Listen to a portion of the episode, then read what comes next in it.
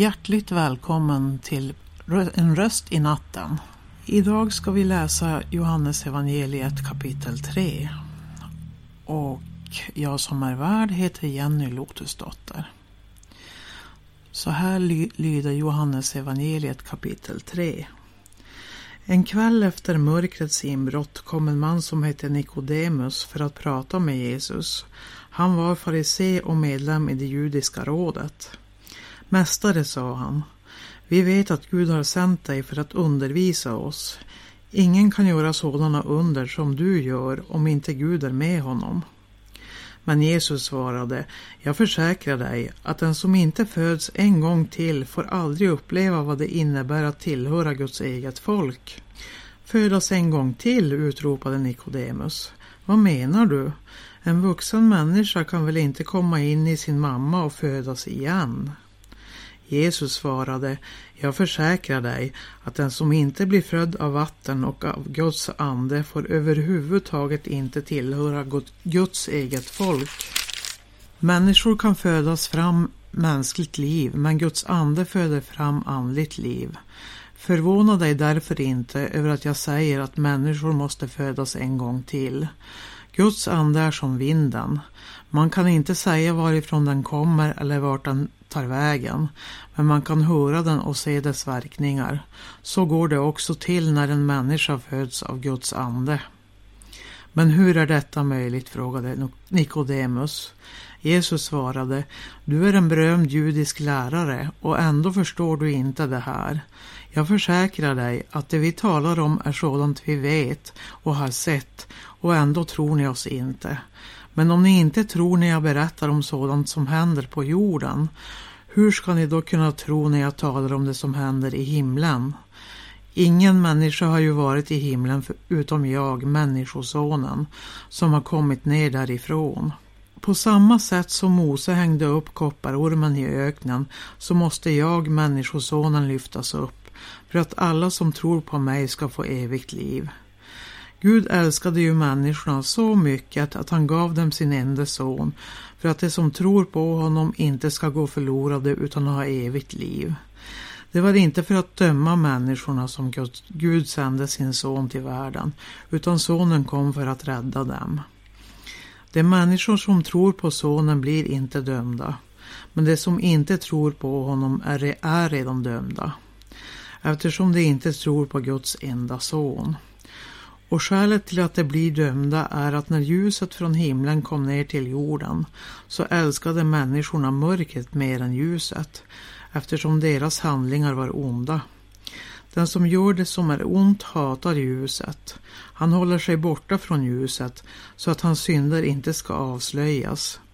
Men den som gör det som är rätt dras till ljuset för att alla ska se att han gör det som Gud vill.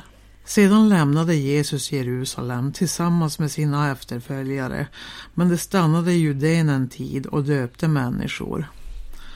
Samtidigt höll Johannes på att döpa.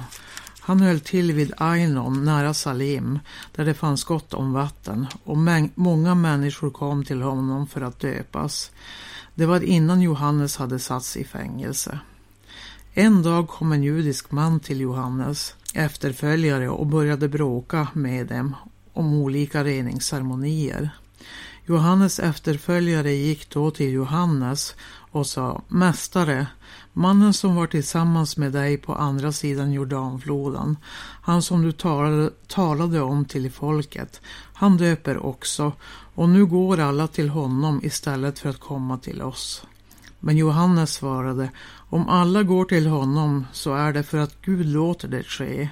Ni vet själva att jag klart och tydligt har sagt till er att jag inte är Messias, den utlovade kungen.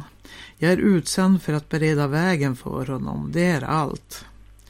Människorna dras till honom, så som bruden dras till sin brudgum, och brudgummens vän blir glad av att få stå och lyssna till brudgummen. Jag är brudgummens vän och nu är min glädje fullständig. Det är som det ska att människorna lyssnar mer och mer till honom och allt mindre till mig. Han har kommit från himlen och är därför större än alla andra. Jag kommer från jorden och mitt förstånd är begränsat till det jordiska. Han har kommit från himlen och berättar om det han har sett och hört och ändå tror ingen på det han säger. Men den som tror på det han säger erkänner att Gud talar sanning.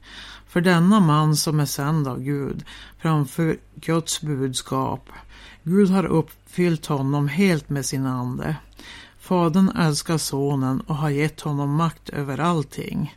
Den som tror på Guds son har evigt liv, men den som vägrar att lyda sonen går miste om det eviga livet och blir kvar under Guds dom. Det var Johannes 3.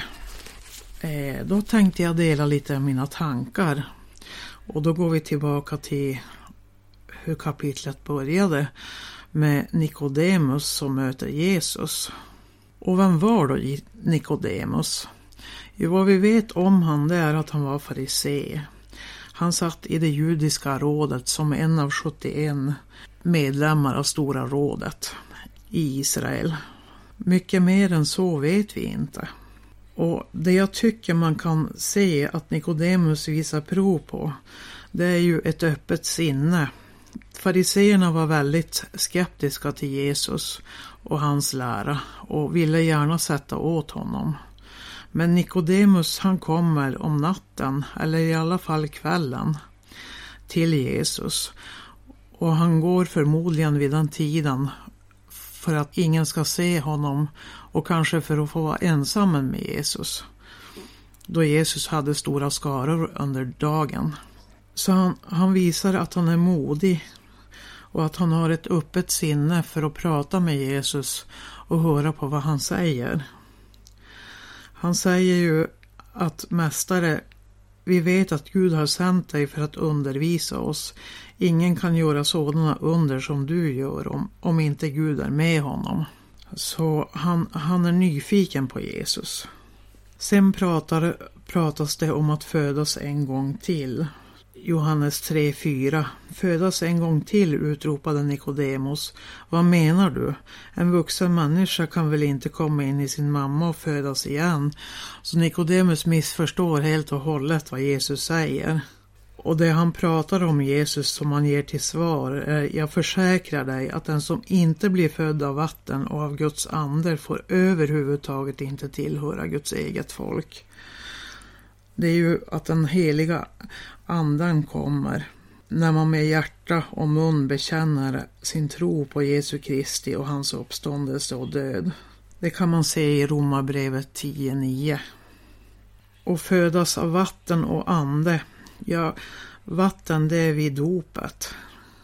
Och anden den får du när du e-, erkänner att du är troende. Och sen tänker jag på Johannes 3.14 där det står att på samma sätt som Mose hängde upp kopparormen i öknen så måste jag, människosonen, lyftas upp för att alla som tror på mig ska få evigt liv. Det var när israeliterna flydde från Egypten, från faraornas land. Och de var och vandrade omkring i öknen. Då började de klaga på Gud och på Moses att de lider nöd att de inte får mat och att de ska dö ute i öknens hetta. Och då blir Gud arg på dem, så han sänder ner giftormar som biter dem och tar död på flera. Och då ångrar sig folket när detta sker och de ber om förlåtelse till Mose och vill att Mose ska förmedla det till Gud. Och det gör han. Och då säger Gud att han ska trä upp en kopparorm på en påle och att när människorna tittar på den, om de har blivit bitna av en orm, så ska de bli helade och räddade. Och den liknelsen säger Johannes här att Jesus också ska bli upphöjd, precis som kopparormen. Sen kommer vi till ett väldigt viktigt stycke det är Johannes 3.16. Och det, det brukar kallas för lilla bibeln. Det låter så här. Gud älskade ju människorna så mycket att han gav dem sin enda son för att de som tror på honom inte ska gå förlorad utan ha evigt liv. Och varför det kallas Lilla Bibeln det är för att det sägs sammanfatta vad Nya Testamentet vill säga och förmedla. Och det säger ju att du ska få frälsningen genom tro och att det gäller alla. Och det här var ganska revolutionerande för Nikodemus. Att det, det, det var inte bara judarna som skulle kunna bli frälsta. Eller israeliterna. Utan att det var alla folk. Och det säger ju också att Jesus betalade priset för att vi ska bli räddade. Och att vi måste vara villiga att födas på nytt, ha ett öppet hjärta och följa Jesus. Sen om vi fortsätter till Johannes 3.17 då, då lyder det så här. Det var inte för att döma människorna som Gud sände sin son till världen, utan sonen kom för att rädda dem. Och där säger man ju då att tror du så blir du inte dömd. Men tror du inte är du redan dömd. Och det är på grund av arvsynden som går ändå tillbaka till Adam och Eva. Och vi är alla dömda under den. Men vi kan räddas om vi bekänner vår tro på Jesus Kristus död och uppståndelse.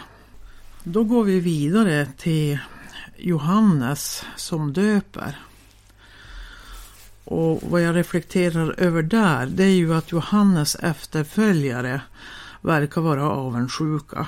Då de i Johannes 3.26 säger Mästare, mannen som var tillsammans med dig på andra sidan Jordanfloden, han som du talade om till folket, han döper också och nu går alla till honom istället för att komma till oss. Men då, då påminner Johannes om profetian, om sin uppgift. Om alla går till honom så är det för att Gud låter det ske. Ni vet själva att jag klart och tydligt har sagt till er att jag inte är Messias, den utlovade kungen. Jag är utsänd för att bereda vägen för honom. Det är allt. Och sen kommer vi till den här liknelsen med brudgummen som Jesus ger. Och det är Johannes 3.29. Att människorna dras till honom så som bruden dras till sin brudgum och brudgummens vän blir glad av att få stå och lyssna till brudgummen. Jag är brudgummens vän och nu är min glädje fullständig. Det är som det ska att människorna lyssnar mer och mer till honom och allt mindre på mig. Och han visar ju då där, ja, i, i den texten så är bruden människorna. Och brudgummen det är ju Jesus. Och bruden, brudgummens vän är Johannes döparen. Och så har vi Johannes 3.30 och 31. Det är som det ska att människorna lyssnar mer och mer till honom och allt mindre till mig. Han har kommit från himlen och är därför större än alla andra. Jag kommer från jorden och mitt förstånd är begränsat till det jordiska. Då visar ju Johannes, Johannes på Jesus storhet. Sen går jag till Johannes 3.33. Men den som tror på det han säger erkänner att Gud talar sanning. För denna man som är sänd av Gud framför Guds budskap. Gud har fyllt honom helt med sin ande. Fadern, fadern älskar sonen och har gett honom makt över allting. Och han visar ju då där att Jesus är Gud och heliga ande. Det är tre enigheter. Fadern, Sonen och den heliga Anden. Den som tror på Guds son har evigt liv, men den som vägrar att lyda sonen går miste om det eviga livet och blir kvar under Guds dom. Alla som tror har evigt liv, säger ju det. Vi har redan evigt liv, vi har blivit lovade det. Vad kan vi då lära oss av det här? Ja, av Nico Nikodemus tycker jag att vi kan lära oss att vi ska vara modiga i våran tro. Och att alla kan förändras. Det finns inga hopplösa fall. Och att alla kan bli använda. Gud kan använda vem som helst. Han har lagt speciella gåvor i var och en av oss. Och vad kan vi lära av Johannes döparen? Vi bör liksom Johannes döparen alltid vittna om Jesus storhet och underdåd av oss själva. Att inte bli självgoda och högmodiga och att man kan dela sitt vittnesbörd till alla och var och en. Ingen är hopplös inför Jesu kraft. Det var mina tankar runt Johannes evangeliet kapitel 3. Då skulle jag gärna vilja läsa välsignelsen för er, för den som vill ta emot. Herren välsigne dig och bevare dig. Herren låter sitt ansikte lysa över dig och vare dig nådig. Herren vände sitt ansikte till dig och give dig frid. I Faderns, Sonens och den heliga Andens namn. Amen.